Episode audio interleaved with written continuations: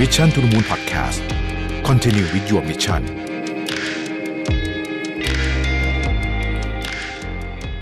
สวัสดีครับยินดีต้อนรับเข้าสู่ Mission to the Moon Podcast นะครับ คุณอยู่กับรวิทยานุสาหะครับ วันนี้จะมาคุยกันต่อเรื่องของวิกฤตพลังงานนะฮะต้องต้องใช้คำว่าเป็นวิกฤตพลังงานจริง ๆ เพราะว่าแม้ว่าราคาน้ำมันจะลดลงไปบ้างแล้วนะครับ จากการที่สหรัฐจะเอา reserve ออกมาใช้นะฮะหนึ่งร้อยแปดสิบล้านบาร์เรลนะฮะเอ่อแต่ว่าจริงๆเนี่ยมันก็มันก็เป็น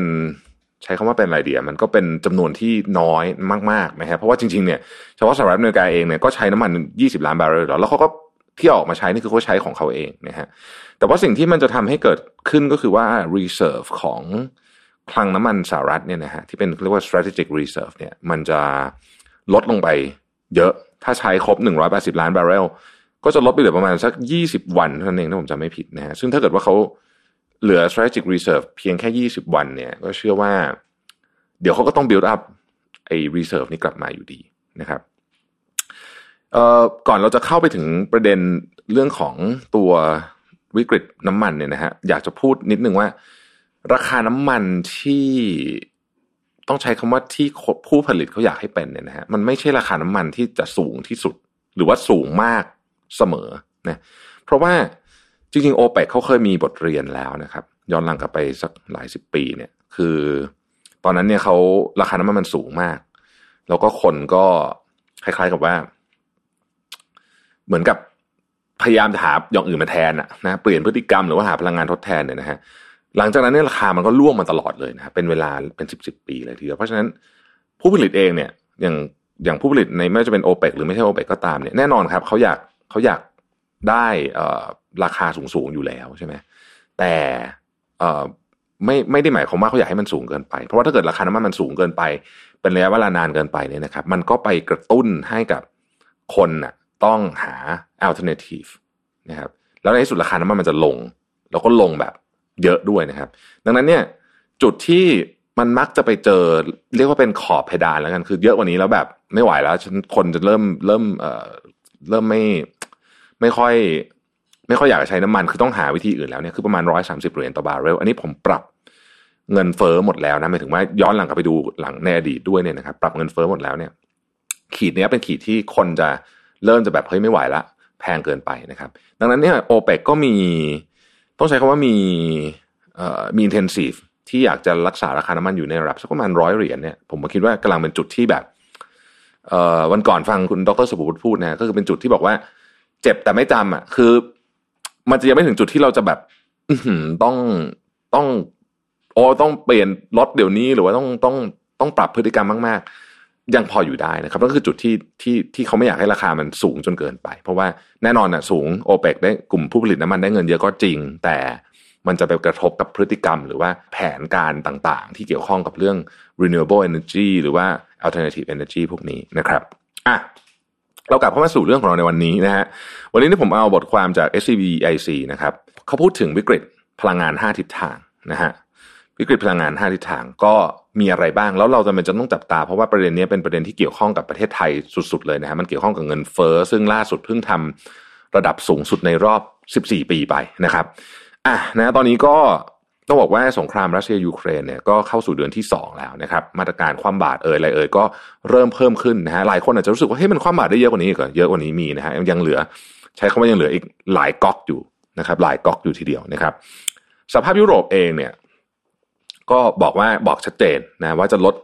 ลดการพึ่งพาพลังงานจากรัสเซีย ซึ่งหลายประเทศเป็นอเจนดาสำคัญนะครับ ประเทศที่เ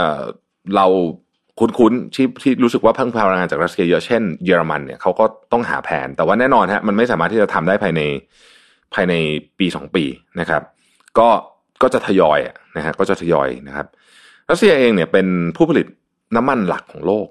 นะฮะน้ำมันหลักของโลกเลยทีเดียวอันดับสองของโลกนะฮะซึ่งตอนนี้เนี่ยก็ เริ่มจะส่งออกน้ำมันไปหลายประเทศไม่ได้ แต่ว่าเขาก็มีวิธีการระบายของเขานะครับ เช่นไปขายให้อินเดีย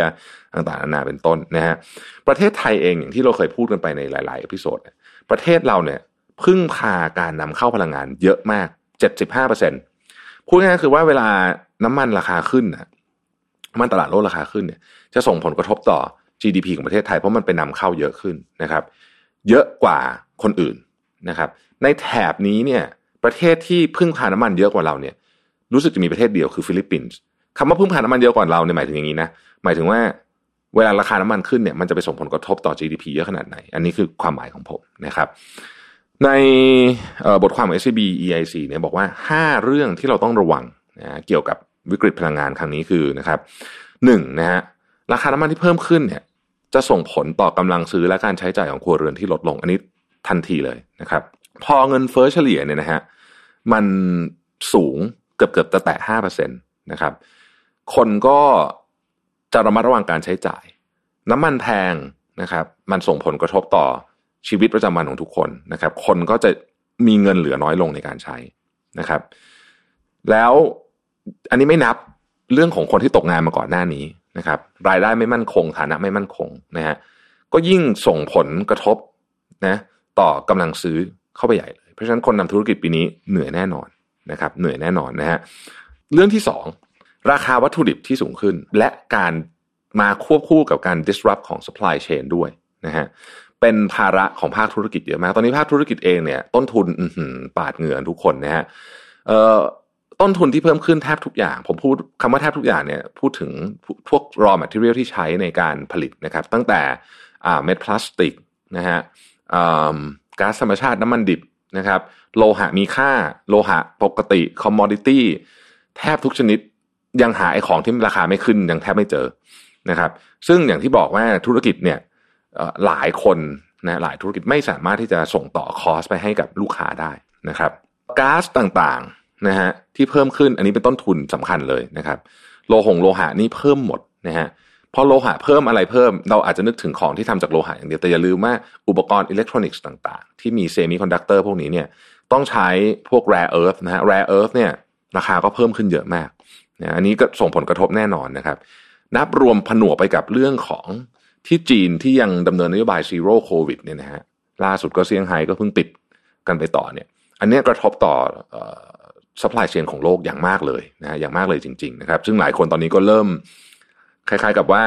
อยากจะวิงวอนขอรัฐบาลจีนให้ผ่อนคลายเรื่องนี้สักหน่อยหนึ่งเพราะว่ามันกระทบทั่วโลกจริงๆ ไม่ได้กระทบแต่ที่จีนอย่างเดียวนะครับ ทางที่สามเนี่ยนะฮะก็คือว่าผลกระทบด้านการท่องเที่ยวนะครับ จากราคาค่าใช้จ่ายที่เพิ่มขึ้น คือมาเที่ยวตอนนี้เนี่ยค่าใช้จ่ายเพิ่มหลายแง่มุมหนึ่งอะละน้ำมันแพงนะครับ ตั๋วเครื่องบินก็แพงตาม เพราะว่าเครื่องบินใช้น้ำมันเยอะมากนะครับ อันนี้แน่นอนอยู่แล้วนะครับ โดยเฉพาะระยะที่บินไกลๆนะฮะพวกนี้เนี่ยจะโดนโดนค่าเขาเรียกค่าธรรมเนียมน้ำมัน นะฮะ fuel surcharge นะครับ อันนี้น่าจะสูงขึ้นนะฮะอีกเรื่องหนึ่งคือ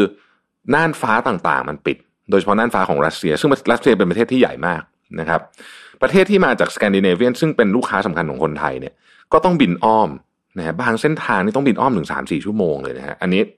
น้ำมันก็แพงแถมต้องบินไกลขึ้นอีกนะครับ ก็แน่นอนต้นทุนค่าใช้จ่ายเพิ่มขึ้นนะฮะการฟื้นตัวของนักท่องเที่ยวจากยุโรปที่จะมาไทยในปีนี้เนี่ยมีแนวโน้มชะลอลง อย่างมีนัยสำคัญนะครับ โดยเฉพาะรัสเซีย รัสเซียเนี่ยเป็นนักท่องเที่ยวต่างชาติจากตะวันตกที่ใหญ่ที่สุดของประเทศไทยในช่วงก่อนโควิดนะครับ ซึ่งแน่นอนอันนี้น่าจะหายไปเยอะมาก เพราะว่าเขาเดินทางลำบากมากๆวีซ่ามาสเตอร์การ์ดใช้ไม่ได้แค่นี้ก็ปาดเหงื่อแล้วนะฮะข้อที่ 4 คือภาระด้านการคลังที่หนักขึ้นจากการอุดหนุนราคาค้าปลีกนะครับ การที่เเราต้องตรึงราคาน้ำมันดีเซลไว้ที่ระดับ 30 บาทนะในปัจจุบันเนี่ยนะครับ ซึ่ง ถ้าไปดูการอุดหนุนกองทุนน้ำมันจะพบว่ามันคือประมาณสักเกือบเกือบสิบาทนะฮะเกือบเกือบสิบาท คือทาง EAC เขาประเมินว่าถ้าราคาโลราคาโลกปัจจุบันเนี่ยนะฮะเอาราคาน้ำมันตอนนี้เนี่ยที่ประมาณร้อยเหรียญต่อบาร์เรลเนี่ยนะฮะราคาขายปลีกน้ำมันดีเซลตามโครงสร้างปกติมันควรจะอยู่ที่สามสิบแปดถึงสามสิบเก้าบาทนะครับเพราะฉะนั้นก็คือนั่นแหละประมาณอุดหนุนอยู่รัดอุดหนุนอยู่เก้าบาทต่อลิตรนะครับ อีกเรื่องหนึ่งที่อุดหนุนเยอะมากก็คือ LPG นะก๊าซหุงต้มนะครับ ซึ่งไอ้นี่ก็อุดหนุนปริมาณมาตลอดนะฮะแม้ว่าจะขยับราคาขึ้นนิดนึงแล้ว แต่ก็ยังต่างจากราคาที่เป็นราคาตลาดเยอะนะครับ ทั้งดีเซลและแก๊สหุงต้ม LPG เนี่ยแค่สองอันนี้นะฮะแค่สองอันนี้เนี่ยคาดว่าปีนี้จะเป็นภาระทางการคลังถึง 2.6 แสนล้านบาทนะครับ เทียบเท่ากับประมาณเท่าไหร่ คือประเทศไทยเนี่ยมี งบประมาณปีหนึ่งเนี่ยอยู่ประมาณสักสามล้านล้าน2.6แสนล้านก็คือประมาณเกือบสิบเปอร์เซ็นตนะครับ เท่ากับรายจ่ายของกระทรวงการคลังทั้งปี เยอะมากนะครับ และสูงกว่างบของกระทรวงกลาโหมคมนาคมหรือว่าสาธารณสุขอีกนี่นี่สามกระทรวงนี้เป็นกระทรวงใหญ่นะครับ อันสุดท้ายนะฮะผลกระทบต่อดุลบัญชีเดินสะพัดและความผันผวนของค่างเงินบาท อันนี้คนที่นำเข้าส่งออกเนี่ยต้องฟังเรื่องนี้ไว้ให้ดีๆนะครับ อย่างที่บอกว่าประเทศไทยเนี่ยเป็นประเทศผู้นำเข้าน้ำมันสุทธิแล้วก็เยอะด้วยนะฮะราคาน้ำมันโลกที่สูงขึ้นเนี่ยจึงส่งผลให้มูลค่าการนำเข้าของประเทศเนี่ยพุ่งสูงขึ้นอย่างมีนัยสำคัญ ซึ่งส่งผลกระทบต่อดุลการค้าของประเทศทำให้บัญชีเดินสะพัดของไทยจะขาดดุลอย่างต่อเนื่องนะครับแล้วมันเป็นอะไรอะนะฮะบัญชีเดินสะพัดขาดดุลอย่างต่อเนื่องนะครับเงินบาทจะเคลื่อนไหวในทิศทางอ่อนค่า โดยเฉพาะในช่วงครึ่งปีแรกยิ่งบัญชีเดินสะพัดขาดทุนเยอะเท่าไหร่ เงินบาทมีแนวโน้มที่จะอ่อนค่านะครับ แล้วก็ผันผวนตามทิศทางราคาน้ำมัน ผลกระทบทางอ้อมจากนโยบายการเงินที่ตึงตัวขึ้นในกลุ่มประเทศเศรษฐกิจที่พัฒนาแล้วเนี่ยนะครับ ก็อาจจะทำให้เศรษฐกิจไม่ได้เติบโตเร็วอย่างที่คิด คือตอนนี้เนี่ยมันจะต้องมีการ balance กัน 2 เรื่องนะครับ คือเรื่องของเงินเฟ้อแล้วก็เรื่องของดอกเบี้ยนะฮะเราจะเห็นท่าทีของอย่างเฟดออกมาว่า เอ้ยจะพยายามที่จะมีมีความพยายามแล้วกันในการจะคุมเงินเฟ้อทำได้ไม่ได้เป็นอีกเรื่องหนึ่งนะฮะโดยการส่งสัญญาณว่าจะขึ้นอัตราดอกเบี้ยเยอะแล้วก็ทำ quantitative tightening ตรงข้ามกับ QE นะอันนี้คือ QT นะคือลดขนาดของงบดุลของธนาคารกลางสหรัฐซึ่งมันใหญ่มากนะฮะ9ล้านล้านดอลลาร์จะทำได้แค่ไหนเนี่ยไม่รู้เหมือนกันเพราะว่าต้องรอดูต่อไป แต่ว่านโยบายแบบนี้ก็ก็ก็ส่งผลกระทบต่อไทยด้วยนะฮะ แม้ค่าหนอนค่าของค่าเงินบาทไทยจะไม่ผันผวนมากนักนะครับ จากการคาดการณ์เพราะไทยมีทุนสำรองระหว่างประเทศอยู่ในเกณฑ์ดีนะครับ เยอะมากนะฮะเพียงพอที่ดูแลค่าเงินได้ก็คือพูดง่ายคือแบงก์ชาติเนี่ยสมมติว่าเงินมันอ่อนมากจนเกินไปหรืออ่อนเร็วจนเกินไปแบงก์ชาติสามารถเข้าไปแทรกแซงได้นะครับ